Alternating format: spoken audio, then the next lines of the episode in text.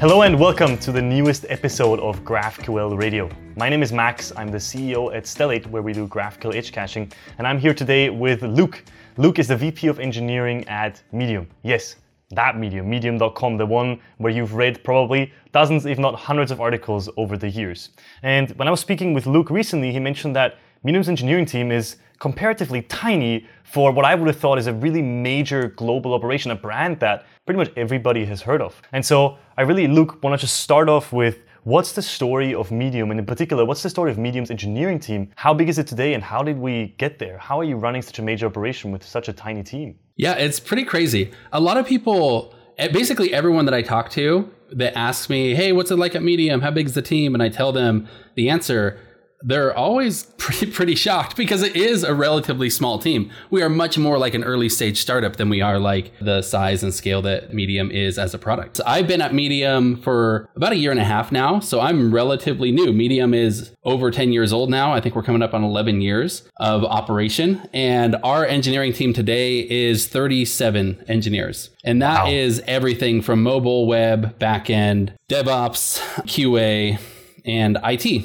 So it's like, it is just a really small team. And one of the interesting things was when I joined Medium a year and a half ago, I came in through an acquisition. And one of the things that was really compelling for me in this role was the fact that Medium, with as big of an influence as it has on the industry, knowing that hey, I could come in and have tremendous impact. And everybody that we hire, everybody on the team has just insane impact on what we're doing. That was really exciting because if you talk with engineers, that's like one of the things everybody always says. It's like, hey, what are you looking for in your role? What are you excited about? What do you want to get out of your next job? And people, a lot of people will say impact. And man, I can, there is no better place to have tremendous impact on something that is so widely known and used than at Medium. Every single person at the company plays a real critical role in what we're doing. So, so that's been super fun and, and interesting and, and a bit of a challenge in some ways. So you asked what was Medium's story? How did it get there? Medium's engineering team was not always that small. Medium's gone through different phases of it over the years. There was a period where they had hired a lot of people and the company grew. I think at some point, again, this predates me, but my understanding is that the engineering team probably peaked around 90 people over the years through different things like, hey, you know, some minor pivots and attrition through some years. And then there was some company restructuring and layoffs that happened that really got the team down smaller to what it is today. And part of that was intentional, part of it probably wasn't, but that is where we are today. And we actually feel pretty good about the size that we are. It's not like we're saying, holy crap, we got to get out of this and how do we double the size of our team? I actually think it feels pretty good right now. One of the things that I told the team and that we talk about quite a bit is I think every engineer knows and understands the idea that like adding people to a project does not necessarily make it go faster right? I feel like that's like management's like that's their lever that they know how to pull, right? It's like, oh, that project's going too slow, put some more people on it. And the engineers involved in the projects know that that's just not how it works. It doesn't work that way. Adding more people is just means more overhead, means more, you know, trying to coordinate things and shoot, now we're stepping on toes and your PR messed up mine and there's just a lot of that stuff going on. And and if that's true, if we believe that's true, you can also believe that sometimes smaller teams actually go faster.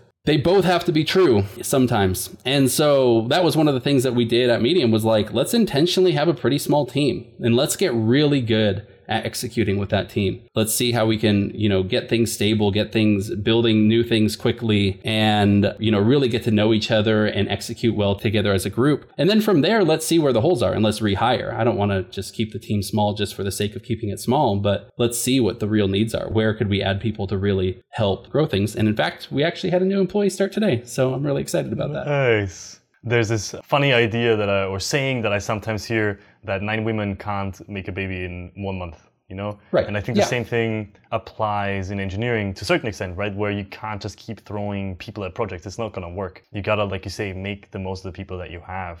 So you came in through this acquisition into medium. What was the kind of context under which you were acquired like what was your goal as this new vp of engineering at medium what was kind of like the problem that you're dealing with or that you were hired to deal with what did all of that look like at the time yeah, I think there's a few different answers to it. So before Medium, I was working at a company called Projector, which was a startup that we were working on uh, design software for visual storytelling. And what that looked like, I mean, if you maybe you can compare it to Canva, I guess, right? Where a lot of it was social media graphics, presentations and slides, other even like we, we did like pay like published web pages and those sorts of things as well. With the idea being focusing on the storytelling aspect of it, right? Like the storytelling is what makes the content interesting. And so we were working on that. We had actually just released, maybe a year before we joined Medium, we had just launched our product publicly, and that was growing and, and going pretty well. And at that time, Ev Williams, who was the CEO of Medium, reached out to us and said, Hey, you know, this stuff's really cool. I love what you guys are working on. What do you think if you came in to Medium and we could think a little bit more about, you know, the way that we publish content online? Medium is very text heavy. It'd be really cool to get into some like more multimedia, interesting representations of, of ideas, and more graphical interfaces. And that was super compelling. And our missions were very aligned. It was all about how do you help people tell their story? How do you get the most interesting ideas out there and give them life and give them an audience? We were really trying to achieve the same sorts of things, but with very different products. And so we were really excited about that. And in those conversations, we also knew and talked with the team at Medium quite a bit and recognized that, like, oh, there's a lot of work to do still with Medium. Everybody knows Medium, but it had been pretty, I'll say, stagnant for a few years. There were some real struggles that were happening and like how the product runs. You would see like lots of people complain about how slow Medium is and it doesn't even load that fast. And holy smokes, like the product's getting pretty noisy with lots of pop ups and please download the app and please click here to sign up. And, you know, just like everything that Medium was not intended to be. That's kind of what it slowly became over time. And so I was also intrigued by that. Just as an engineer, like that was, you would think like, hey, a blog, like it shouldn't be that hard. I don't know. It's the it's like the to do app or not, you know, like the first tutorial app that everybody learns is like how do you host a blog. And so one of the things that I was also really interested in, and I cared a lot about Medium just as a product, as a user of the product, was like, I want to get in and, and see where we're at with that and how is that going and how can I help on that. And so when we joined, I was brought in and joined the team as VP of engineering. They were looking for a new engineering lead. And so I was excited about that. So when I joined, it was kind of both parts of those. It was, hey, there's a lot of product stuff that we want to do and figure out in terms of what's the future of storytelling in Medium? How do we start to expand past text and we haven't really done much of that yet, but some places that we that we're talking about it. And then also on top of it is just, hey, how do we get the team and the product executing really well? How do we get back to the basics of what made Medium great, which is great design, great content, you know, really fast, stable. And so that's kind of what we focus on for the last year and a half and I feel really good about it. It's pretty great. We've made some huge progress with what I've, you know, what I mentioned earlier is a really small team. So it's been fun. It's been rewarding.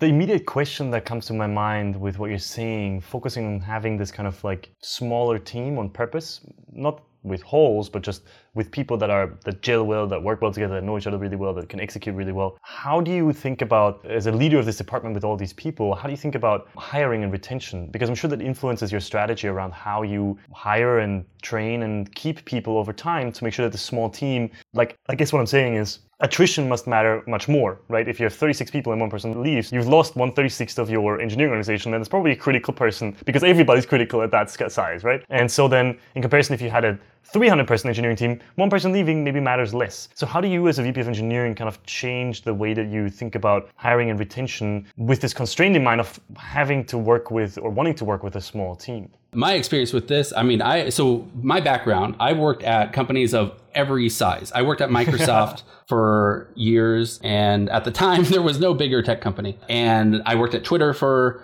a handful of years as that grew from you know 900 employees to 6000 or something whenever it was that i left. And then i've worked at really small startups. Like i said projector i, I was the first three people at projector. And so that a company like that hiring and attrition really matters right? Because one person leaves and it's a quarter of your company. And so when you think about hey how does that work at a startup? And it's like well you have to put a lot of effort into making sure that it's a place that people want to work and a lot goes into that. It has to be you know mission driven it has to have real solid business strategy and goals that feel achievable and you're making progress on those and you can show that hey this is you know we're, we're doing well here. The work has to be meaningful. People have to feel like they're playing a critical role in it. The work has to be fun. I am, i'm a huge believer in that work has to be fun. If it's not fun people will absolutely leave so that's a big part of it. And what goes into that is everything from team building to just like who you work with, having a team of people that you enjoy working with, to, like I said, even having like a good code base to work in is a big part of the fun part of being an engineer. And so there's a lot that goes into that. And so through working at a few different startups, really small startups, and experiencing that there, coming to Medium, I just brought all of those same concepts, right? Everything from, hey, let's have really clear expectations and roles for people. Let's have it be obvious where you fit in and why your role is important. Let's get rid of things that are just in the way and kind of annoying. Is it legacy code and legacy code? Like, let's go clean that up. Let's get that into a state where you don't hate working on it. And let's start making real progress towards meaningful goals as a company. How do we set those? What should those be? How do we make sure that they're achievable? And let's start tracking it and celebrating the wins along the way. And then even like I would say dumb things because they seem simple, but they're not dumb at all, which is just team building part. Like how do we spend time together as a group? How do we get to know each other? How do we talk about non-work stuff sometimes? And so, you know, even doing some of that just because that is a huge part of what your job is. And so there's a lot of effort that goes into those sorts of things. And I am no way perfect at this at all. I don't know. Like, I feel like I'm still trying to figure it out. But I will say, like, our team at Medium has been really strong. Yeah, we haven't had that issue really yet. I don't expect that to continue. I do expect people to leave over time and that we'll have to figure out how to replace them and what does that look like. But that really hasn't been a recent issue for us on the engineering team. Which speaks volumes about you as an engineering leader just for what it's worth. I, I, t- I take almost no credit for that. The the thing about it really is like it's a great team. Everyone is you know you can rely on them. You it has to be sustainable. That's the other part. Like the work has to be sustainable. Like if people are burning out, that's also when people think, hey, you know what, maybe I should go do something else. And so the reality of it is I mean, I've been in management off and on over the last 10 years. And so it's not like I'm brand new to management, but I've also been an engineer in the last three years as an IC right? Like, I know what it's like to be an engineer. I know what it feels like to be an engineer. I know what it feels like to burn out. I know what it feels like to have crappy, you know, expectations set on you that are unrealistic with the pressure of like delivering on a deadline that makes no sense based on what the product spec is. And like, just get rid of that crap. Like, get rid of it. Like, get people set up on stuff that they're excited about. Get all of the process out of the way so that they can do great work on it. And let's start moving towards the product that we all want to build. And in doing so, my experience is people end up happier. They end up liking their job. They end up, you know, really enjoying what they're doing. And in this case, the company performs better. Medium has done more in the last year than I think it probably had in the last five years, both in terms of delivering on a great product that users love and on the performance of how that product's going. The last year has been really good for Medium. So I'm pretty excited about it. It's great.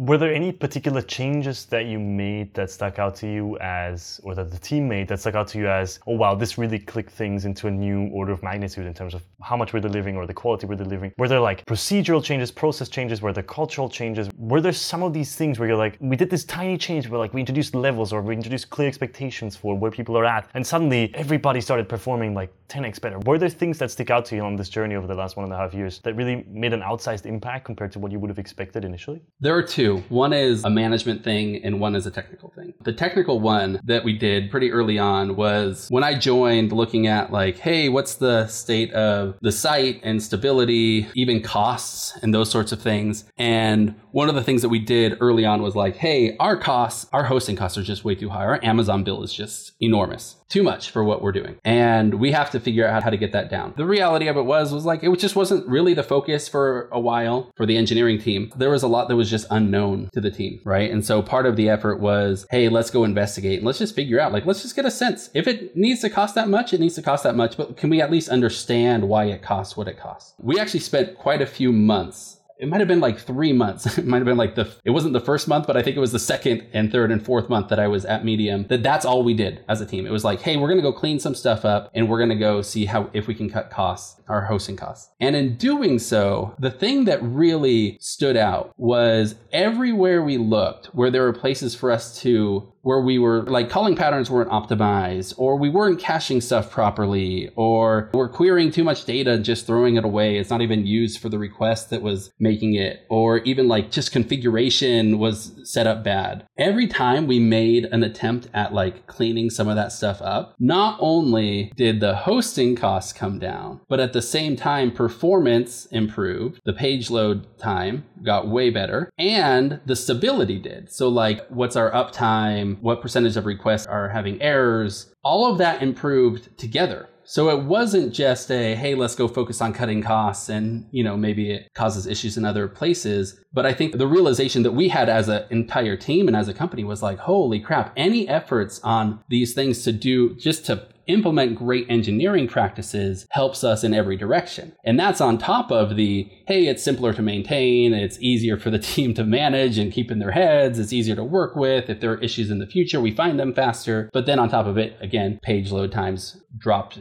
more than in half and stability has been improved greatly. And so, I mean, our Amazon bill from a year and a half ago to today, it was almost cut in half. Oh, wow. I think we're at 55%. Amazon doesn't love this, but like we're at 55% of what we were a year and a half ago for our Amazon bill. And that's with more traffic, it's with more load, it's with more stability and faster load times. And so that's one that we did that was just, I think as a team, the team rallied around like, hey, you know what? Actually, this thing that we always kind of hypothesized as engineers and believed that like if you do things well, it'll pay off is just true. It just is true in the end. You know what's funny is that actually reminds me of this quote by I think Mark Twain, although I'm not entirely sure, about if I'd had more time, I would have written a shorter letter. Right? It's almost like you had to spend the time to figure out, okay, based on all this stuff that we've accumulated over the years, what is our short letter, right? What do we actually need as a business? And how can we do that in the most cost efficient way, in the simplest way? But getting to that simplicity takes time, right? It's effort. It's not easy. It's actually usually pretty hard, but once you're there, you have a system that's easier to understand, you have a system that's run cheaper, that's faster, and so you just end up with all these benefits because suddenly you've kind of simplified your overall system. You've written a short letter, so to say, about what it takes to run Medium and to cover the business needs that are there.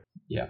That's exactly right. I mean, that's like you said, it does take effort. It did take us a bunch of time to get back into that state where things felt pretty good, but just definitely worth it it's a better foundation to start from. If we if we're really saying and where we are as mediums saying hey there's a lot that we want to build there's a lot that we want to how we want to improve this platform let's get back to a simpler state that we can start from because it's really easy to just keep adding on and keep adding on and not realizing like man this this thing's just unmanageable and you can hide it. You can hide it behind a big team. That's why a lot of these big companies have big teams, right? You just say, you know what, we're never going to pay it down. Just hire more people. You can kind of hide the issues. You can hide the inefficiencies behind teams and you just don't see them, right? Like that's feels like the easy solution. It's just so much better the other way. I don't know. It just is.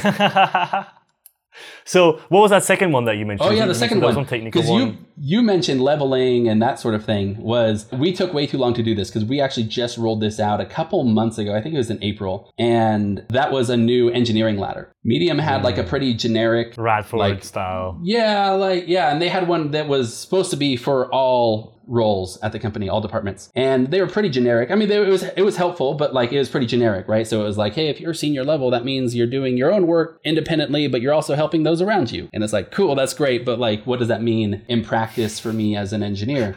And so it was on our list as something that we wanted to do, but always just kind of kept punting it because it felt like, you know, it wasn't the most urgent. We had something in place. We just didn't feel that great about it. And so we actually just redid that and rolled that out to the team in April. And we kept it pretty simple, but it was specific, right? Like, hey, as an engineer, this is what it means for your level. This is what you're expected to do in terms of, you know, like how good should your technical documents be? Do you own your own launch plans for your projects? And what does it even mean to be the lead for a project? And you know just to define some of these terms and what does it look like to do a great job at it. And i wanted to roll it out so that i could help my managers have better conversations with their engineers so that we could have you know just better conversations around performance reviews and that sort of thing and have some consistency around hey who are we considering for promotions and those sorts of things. The thing i didn't expect was it almost instantly changed the way a lot of us work on a daily basis. Hmm.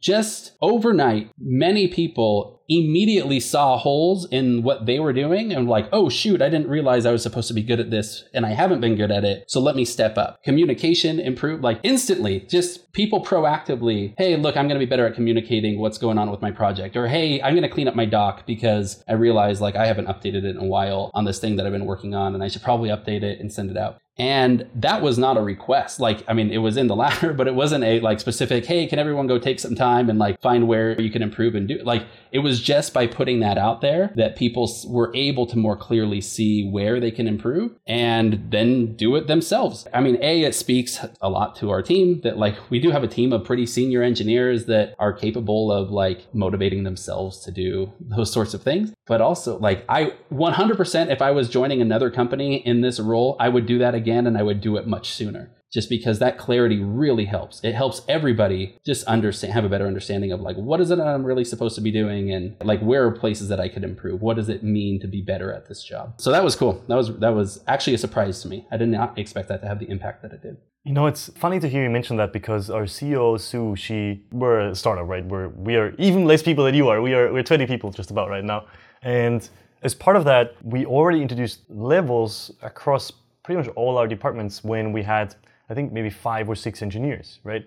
And people kind of looked at us as though we were crazy. Like, you're, you're, you've got six people, why are you introducing levels? But we actually felt much of the same effect by clearly outlining what is expected of you and what does it actually mean to be a senior, junior staff, principal engineer at Stellate. The immediate effect it had is that people got more focused on doing the things that mattered, right? And to me, the hard part is actually defining what does it mean to be a great engineer right? Like that's that to me was quite a challenge because there's so many things that you could encapsulate, but you really got to understand what matters to the business. And then we put that into levels and job descriptions, and it immediately made a big difference. Now, I'm not going to say that our levels are perfect. There's certainly iterations to be made, and our, our, job descriptions could always be better. But we've certainly felt much of the same effect, and it, it's kind of gratifying to hear that the same thing is true at Medium at your scale. Yeah, the same for us. I mean, I don't feel like ours is perfect at all, but it was just, it was really, really rewarding. And, you know, it, it, felt good because the engineers were like, yes, please, like give this to us so that we have something concrete to go off of. You know, like what should I be focusing on or what should I be spending more time on or less time on?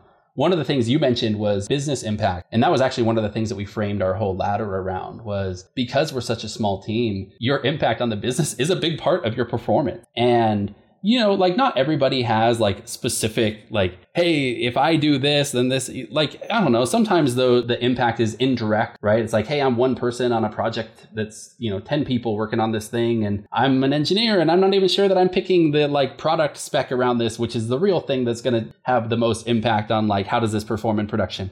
But one of the things that I, I wanted to encourage with the team is like, we have to have opinions on this though, right? Even as engineers, I want you to be domain experts if you're working on our membership team, learn about pricing dynamics. Learn about what what does memberships mean? Like what do other companies do? What's out there? What has worked for other companies? What hasn't worked? Like we should be experts at this and have some opinions on it. I find that's where it's real interesting and where you as an individual can grow a lot and become super valuable at your next role because I don't expect everyone to stay at Medium forever. But at your next role is like to be able to come in and have some, you know, tangible expertise and say, hey, you know what? Actually, I've done this before. This is how it's supposed to work. And that stuff's really cool. And I think that's where people can have like real business impact. And so tuning it to that has been real kind of a challenge because like sometimes you kind of have to squint and but has been really really kind of a fun conversation within the company yeah i can only imagine. I feel like that's the quite possibly the biggest difference between the really experienced engineers that i know and kind of the, the slightly less experienced engineers. The slightly less experienced engineers have more of a tendency to do tech for tech's sake right? They'll do something because it's cool or because they think it's the best solution right? Or they're like ah if i just do this right right? And there's this, there's a strong pull towards you know good engineering for good engineering's sake right? And I think the really experienced engineers that I know, they always look at it from the business angle, right? And they always look at it, they combine it with that business lens of what actually matters to our business. Is performance important to our business or not? If I'm building a B2B dashboard, optimizing my database queries, probably not the best use of my time, right? If that dashboard loads in two seconds, three seconds instead of 500 milliseconds, are my customers really gonna care? No. If I'm medium though, and I have however many millions of readers that try to read articles in all parts of the world, then oh, suddenly performance might be really important, right? And actually spending that time on, on under air quotes, over engineering that performance, right? And really focusing on making sure that everything is fast suddenly makes business sense, right? But understanding that is really difficult. And as a leader, I found the big challenge is how do you communicate the kind of context of your business to the engineering team, right? To where you can go to the engineering team and be like, hey, here's what we're doing, here's which things matter from an engineering perspective, and so you got to focus on these things, and these things don't matter, right? These things to our business are kind of irrelevant. It's not important for us. Have you found a, way to encapsulate that for Medium's engineering team? Is there some kind of set of values or principles that you live by or try to live by that kind of encodes what engineers are meant to be focused on and what's important for Medium? Yeah, I think it's exactly what you just said, which is what matters to us. Innovate on the stuff that matters. Don't innovate on the stuff that doesn't matter to us. Like there some things are going to be unique to Medium, some things aren't. Let's spend the time on the things that are. And let's find other easier, simpler solutions for the things that aren't. Any time that we spend on the things that aren't unique to our business is just time wasted. And I don't know, just for the sake of clarity, because I, I, there are some tech companies that do this intentionally, and I actually do think it's a good idea if this is what your strategy is, which is building tech because you want to participate in either the open source community or you're trying to also sell your tech as a service separate from what your mainline business is. Like that is a thing, right? Like lots of companies do this. I mean, especially the big tech companies, at some point they get into this. That's how AWS got here, right? Is because you start building tools that you are using for yourself, but now you're letting other people use them for you. And it maybe becomes your biggest business. And that's actually a pretty cool strategy. Medium actually did do a lot of that early on. I think that their intent, and again, like I wasn't here. We actually don't even have very many employees that were here. We have one employee on our engineering team that's been here for a while, but basically everybody else on our engineering team has joined Medium in like the last two and a half years, which out of an 11 year company is just so recent. So there's so much historical context that we've lost, which is really mm-hmm. a challenge. But uh, that early Medium team, they built a lot of stuff in house custom implementations of things. And you can tell by the way that it was written, it was being set up intentionally so that it could spin off as, hey, and here's a service that we run that other people can use, or here's a library that we're going to publish that we're going to let other people use. And a lot of it was built that way from the beginning. But I think also it was around the time that they were imagining becoming a massive tech company, right? With thousand employees or whatever it is. That's not what we are. So it's not the context that makes sense for us anymore, but we do still have a lot of these pieces in place. And so one of the things that we've looked at is where are places that we can take off the shelf solutions and replace in house solutions. Even if it ends up costing us more, which has not yet been true, but even if it were to cost us a little bit more, it's worth it because it's just another whole system that we don't have to know, we don't have to debug, we don't have to add to when we need new features or whatever. We just don't have to maintain it. One specific example of this is are you familiar with imgproxy at all? Yeah. um, so to a Medium, extent, but yeah. Yeah. So Medium had their own in-house implementation of like image processing for things like generating thumbnails, caching different size images for like loading size loading images and then like the full res ones. They built all of this in-house. They had like a really robust service for this that we hosted, all written in Go. It's pretty impressive, actually. I mean, it hadn't been touched in years, so it was kind of incomplete, it's missing a lot of features that are now pretty standard out there that we needed. And so as we were like building new features and realized, shoot, this doesn't support everything that we needed to support, we looked at alternatives and imgproxy's one that I was familiar with that we ended up using, which is just it does just that. You can host it and it does image processing for you. And we actually replaced our in-house implementation with this. So it was like, you know, tens of thousands of lines of code that we are able to delete from our code base, replace with just this one service that we got off the shelf that we pay for. And they don't end up being more expensive. They end up being cheaper. Not only do we not have to maintain it, it actually saves us, that was $40,000 a month off of our Amazon bill by switching from our wow. in-house Im- implementation to imgproxy. This is an ad for imgproxy is what this is. Go use imgproxy. um, it's like super cheap to run. We didn't have to deal with like paying for the caching in S3 of all of our, you know, different thumbnails that we were generating and all that. We just had a ton of it. So being able to clean that up, get that out, replace it with something off the shelf, it's so much easier. It's more robust. It handles more cases for us, use cases for us in the product and it's just way cheaper and just less of a headache on the team. So I'm a huge proponent of that. We've been looking for a bunch of them, which I don't you didn't ask this, but like which is why we've even talked with you at Stellate around hey, what does it look like to do some of this uh, GraphQL caching and, and management? Because that's some of the stuff that A, we have some stuff built in house for it, and B, we've considered building some stuff in house for it. And it's like, hey, if there's this solution out there that we don't have to build, that sounds great. Let's talk about it. Yeah, I mean, this is a lot of the conversations that I have every day, right? Because Stellate is so unique in the market that there's really not many alternatives apart from building your own. So where companies come to us and they're like, we've either built our own and it doesn't work anymore, or we're thinking about building our own, but that doesn't really make sense, right? And and people look at the cost of SaaS services and they don't take into account how much effort and money and time they have to put into in terms of their engineering resources to maintain right and then but also maintain all that code right? And as image processing i'm sure as webp came around right? Suddenly you had to have webp support in order to serve the most efficient images. Now suddenly who adds who adds it to their product roadmap to add webp support to your image processing service right? When is that ever going to be a priority? Whose engineering time are you going to put on that? Whereas when you're paying for a service that service provider is extremely encouraged to add support for whatever the latest thing is that they need to do because that's their whole business, right? And when your whole business is image processing, you better have support for all the latest images, image formats or whatever it is, because that's what people pay you for, right? And I think people, many people don't know how to make that calculation. And it's always an interesting conversation. And I think now, particularly with the macroeconomic climate, actually, there's a more of a trend towards buy versus build because people just don't have just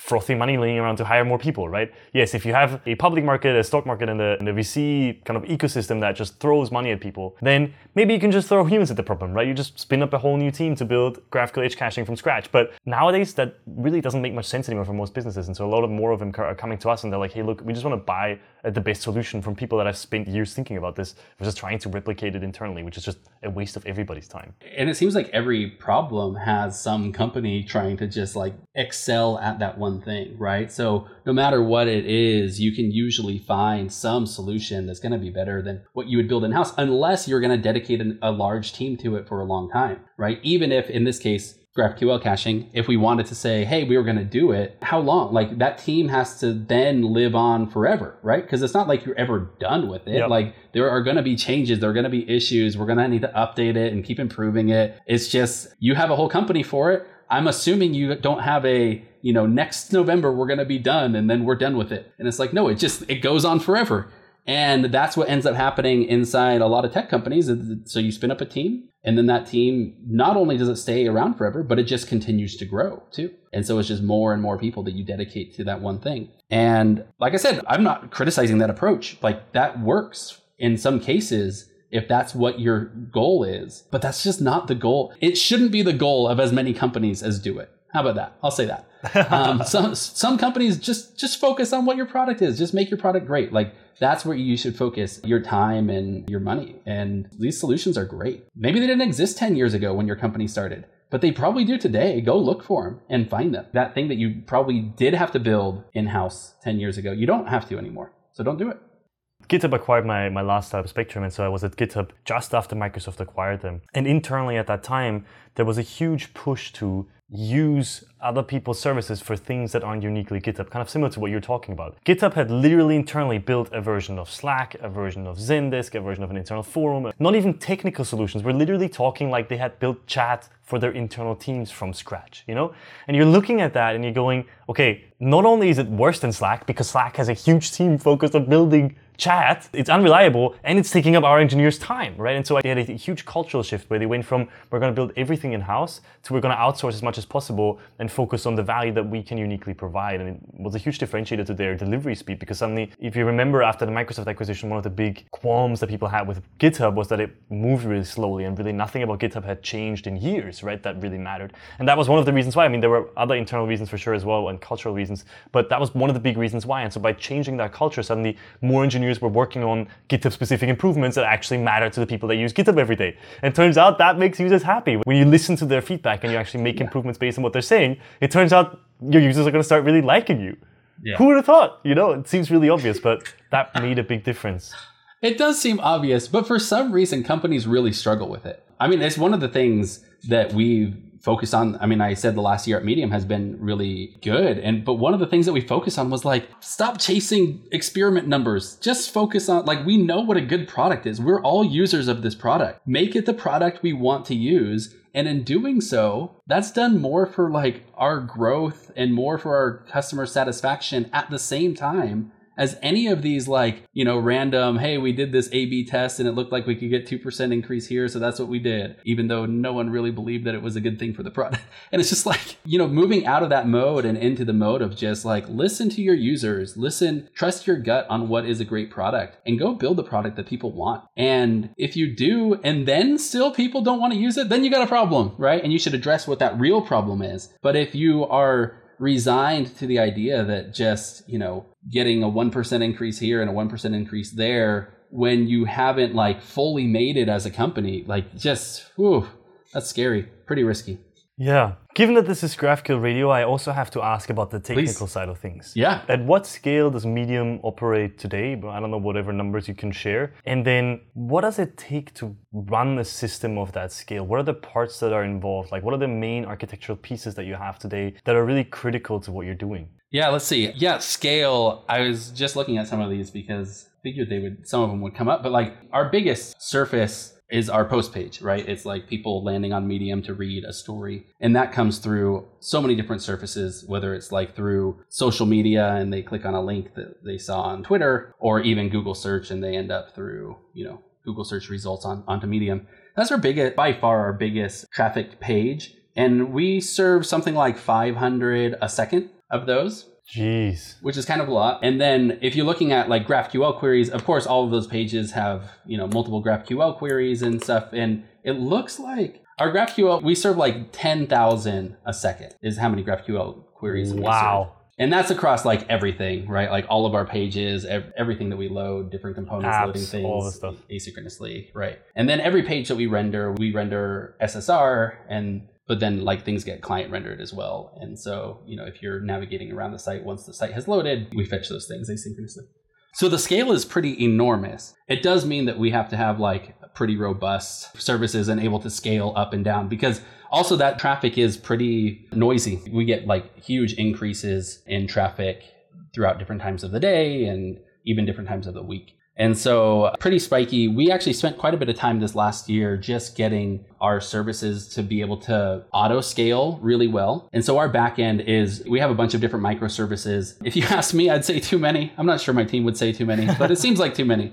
I think we have something like 80 different services running on our backend, but for a team of 37. I was about just, to say two to three microservices per person. Yeah, it doesn't, I mean, and not even everyone's working on them. So, like, it's yeah, it, it's it's too many, but they're all pretty small and like you know supposed to be focused on one you know specific thing with the idea that they can scale up independently and that sort of thing. One of the issues that we had in terms of costs was just that like we weren't great at auto scaling these. So a lot of them were over provisioned and just running, you know, so that they could handle the spikes in traffic and that sort of thing. So we actually spent a bunch of time tuning that sort of thing and making it so that you know, we, we could predict when these spikes would happen and that we can pre-scale some services that are going to get hit and that we can manage that. So we do a bunch of that stuff. Our actual, like most of our data is stored in Dynamo. We have some stuff mm. in, in uh, RDS, but most of it's stored in Dynamo, which I'm not sure. I mean, it works fine. It's pretty low maintenance for us, but it's kind of expensive and not always in the right form for what we want. But I mean, it works enough for now, so it's not like a high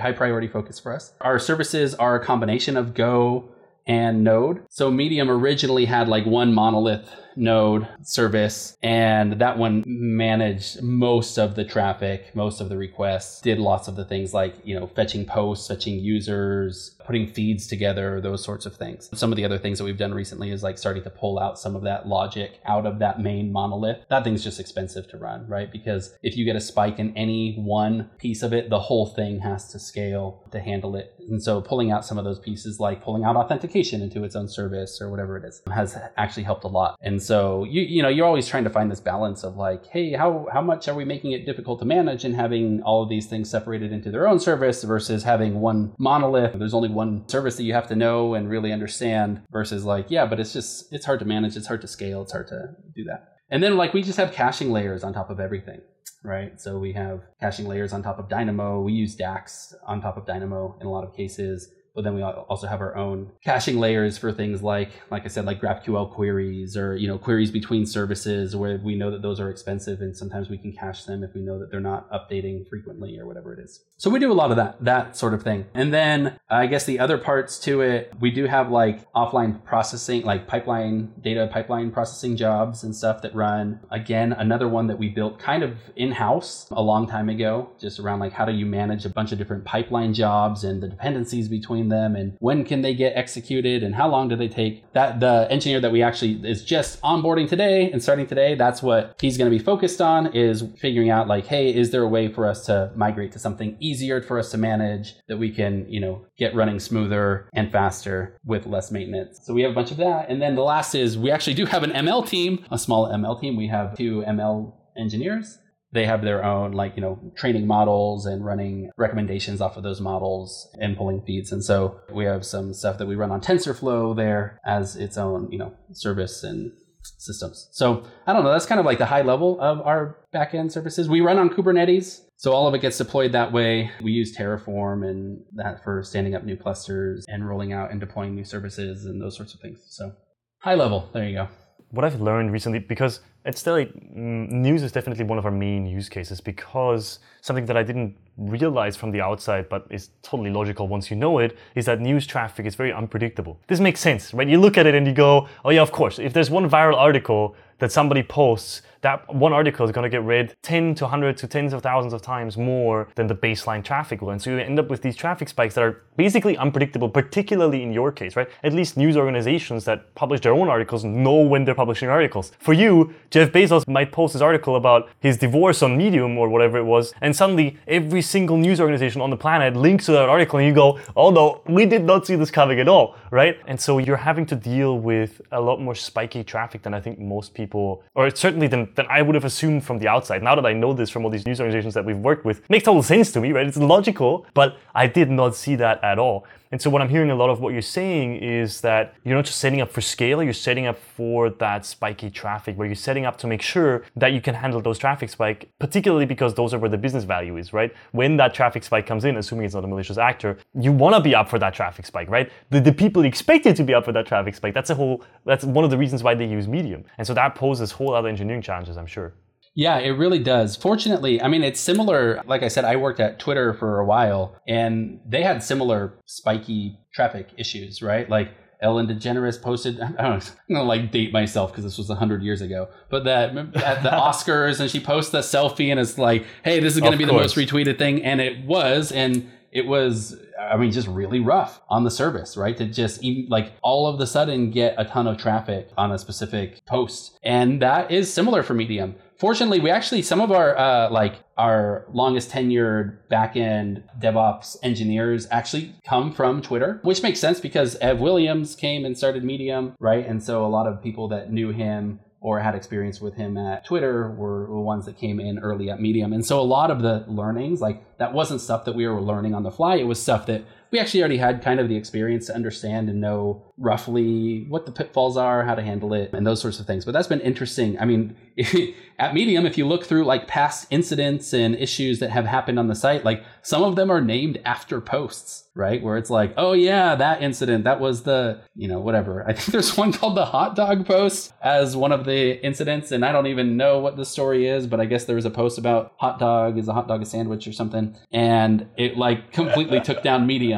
at some point years ago and so yeah, you do. Like it's not it's not expected. Sometimes it happens in the middle of the night. Sometimes hopefully you're online for it, but it yeah. Yeah, that's how it works. Yeah, absolutely. And then, of course, I have to ask about GraphQL. Medium, to me, in, in my community, famously is based very heavily on GraphQL. And like you mentioned, you're handling 10,000 requests per second, which I think is somewhere in the order of magnitude of 25 billion per month, which is a ridiculous scale that not many people run at. How has GraphQL worked out for you, particularly with all this context in mind of being a relatively small engineering organization and only having 37 people for this massive system and this massive scale? It's interesting because, yeah, they switched over to GraphQL a couple years ago, and it's been kind of like a bit of a learning curve for the team, right? Because not only is it like a like a language or library learning curve, but it is just even an understanding like the costs of running it. And I actually don't personally have a ton of experience with GraphQL. Um, Medium is my first company that I worked at where we've used GraphQL. But my understanding of it and a lot of these conversations that we have around it is just that like it's really easy to do bad things with it, right? It's really easy if you're a client to not know that, hey, adding in that field is actually makes that call 10 times as expensive. So yeah, maybe you shouldn't do that. And it's like, well, I don't know, it's there, it's in the schema. Like I can't just add it as a field. And it's like, well, no, we got to probably go write that query differently or whatever. And so there was a lot of that, a lot of that where we had really inefficient queries being being requested and you know things timing out because it's just like nope that query is taking too long. And so there was a lot of effort that went into that part of it. Just you know understanding like let's uh, look at all the queries. Like what are the what are the heavy ones? What are the ones that take really long? And how do we optimize those? Does it make sense to split them into multiple queries? Does it make sense to do it a different way or whatever it is? We use almost i would say it's almost exclusive graphql at this point. I think there are a few places where we still have just like rest json endpoints but like those are like our legacy ones anything new we build on top of graphql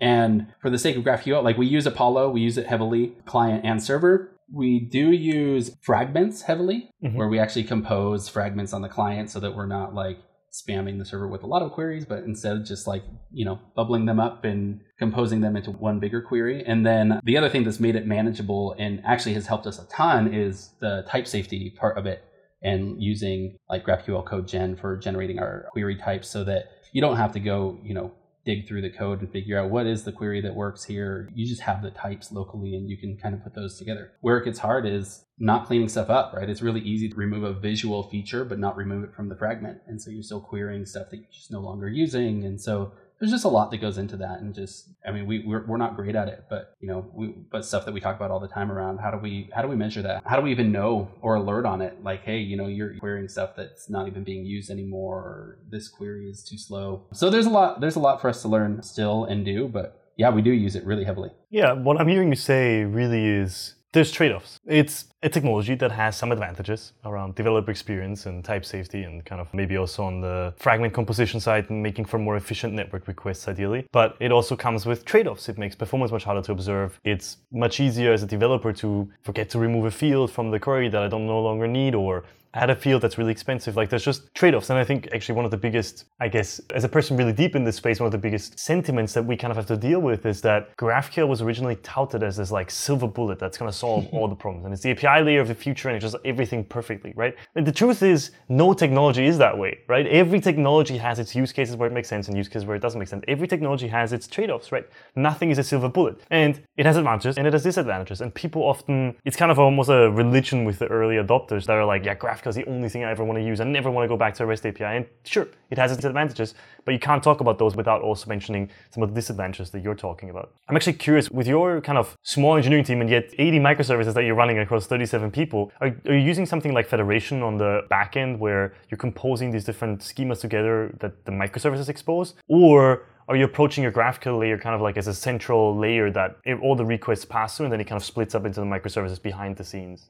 Yeah, we do that second one. So we have one service that handles our GraphQL queries that then does the work of knowing where to fetch that from. So yeah, we have one service that runs in Node that handles those fetches. I mean, then this is where like some of the inefficiencies come from, right? Because it's like trying to fetch data from multiple places and sometimes it's like using shared queries on the back end between services that are like fetching way too much so it's like hey i'm going to go fetch all the posts for this user just to get the number of posts so that I can return it in this query to show. And it's like, no, no, no, no, don't do that. And it's like, oh, I don't know. That was the only, you know, that's the only uh, query that we have available. So that's where some of the issues just over time as it grew really fast without a lot of, you know, it takes cleanup passes, right? It's like, hey you yeah. build it and then you go through and you can see what are the commonalities and where can we simplify or you know consolidate otherwise it just keeps ballooning and so we were kind of at that point where a lot of it had ballooned and wasn't quite you know efficient but th- that is that is how it works for us. And then in between services we use grpc for everything.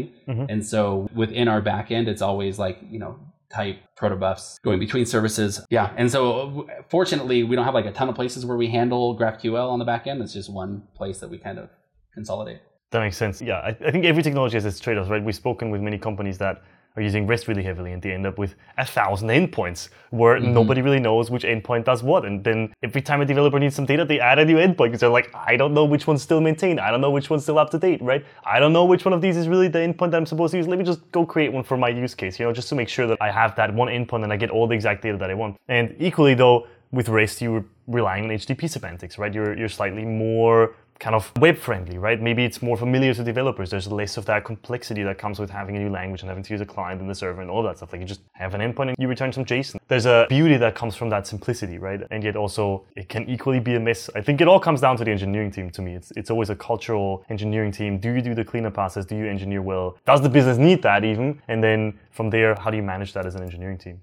The thing that I get worried about with GraphQL, because you're totally right. And that, I mean, like I said, I mean, I've played with it a bit. I've built a couple of things myself with GraphQL, but I haven't done it in production really hands on. But the things that I worry about are exactly what you mentioned, which is it can get bloated. It can't, like, one of our queries on Medium was like a 3,000 line query. Like, that's how long the request was. And it's like, whoa, that can't even be true that that can't be necessary and it's like you look through and it's like yeah it's not it's just it's requesting so much because these components happen to be there they may or may not get rendered we don't know but we're querying them anyway like it was just like, holy smokes. And what it takes, though, is the diligence of being good at it and cleaning it up and knowing what performance is, what performance matters, like what queries can't you do? How do you get rid of stuff when it's not being used anymore? Those are the things that are necessary to be really good at GraphQL, especially at scale with a team of people sharing. But those are the things that are the most easily ignored when you move to something like GraphQL